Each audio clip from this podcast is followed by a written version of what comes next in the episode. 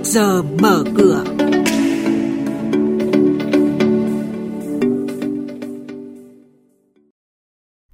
Thưa quý vị, thưa các bạn,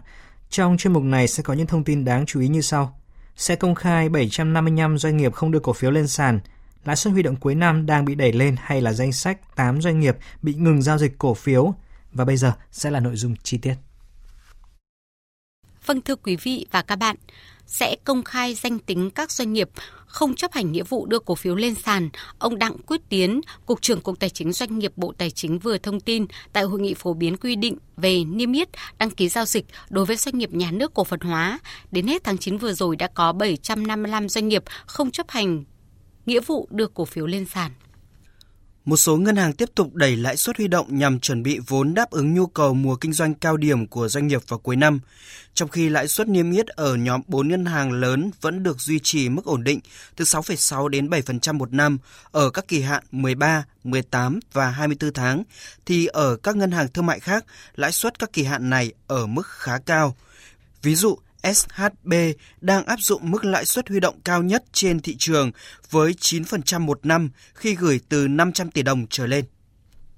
Thực hiện chỉ đạo của Thủ tướng Chính phủ từ ngày 15 tháng 10, Bộ Tài chính sẽ công khai định kỳ số liệu các bộ ngành địa phương chậm giải ngân vốn vay nước ngoài của Chính phủ trên cổng thông tin điện tử của Bộ. Theo đó, Cục Quản lý nợ và Tài chính đối ngoại đề nghị các bộ ngành địa phương xác nhận số liệu giải ngân vốn nước ngoài của Chính phủ 3 bộ ngành chủ quản và 10 địa phương có số giải ngân thấp nhất phải có giải trình lý do và đề xuất biện pháp thúc đẩy giải ngân. Diễn biến chỉ số chứng khoán chốt phiên trước có gì đáng chú ý? Những mã chứng khoán nào có triển vọng đầu tư? Những công bố quan trọng liên quan tới các mã chứng khoán niêm yết trên sàn giao dịch. Chuyên mục Trước giờ mở cửa phát sóng lúc 8 giờ 10 phút trong thời sự đồng hành sáng từ thứ hai đến thứ sáu hàng tuần trên kênh Thời sự VOV1 sẽ cập nhật những thông tin này. Trước giờ mở cửa, trên kênh Thời sự VOV1, thông tin thị trường tài chính, chứng khoán tin cậy, kịp thời, hữu ích.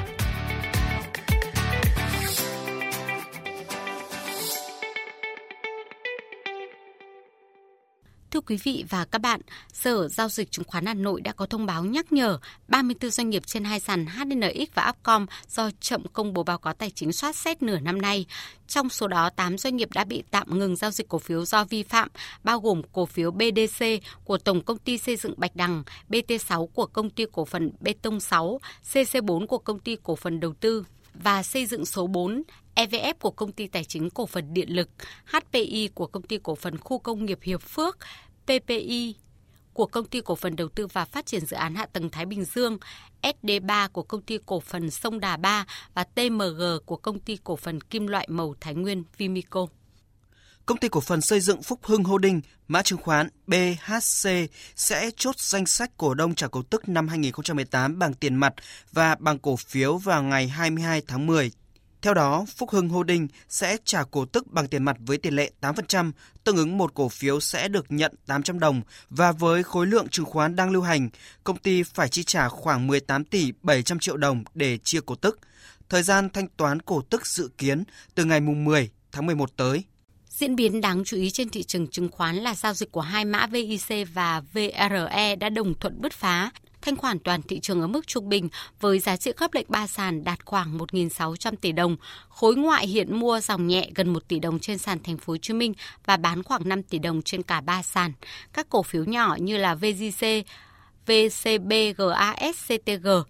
bứt phá khá mạnh và là động lực giúp thị trường tăng điểm. Chốt phiên giao dịch hôm qua thì VN Index ở mức 990 điểm, HNX Index lên 104 điểm và Upcom Index ở mức 56 điểm và đây cũng là mức khởi động của thị trường trong phiên sáng nay.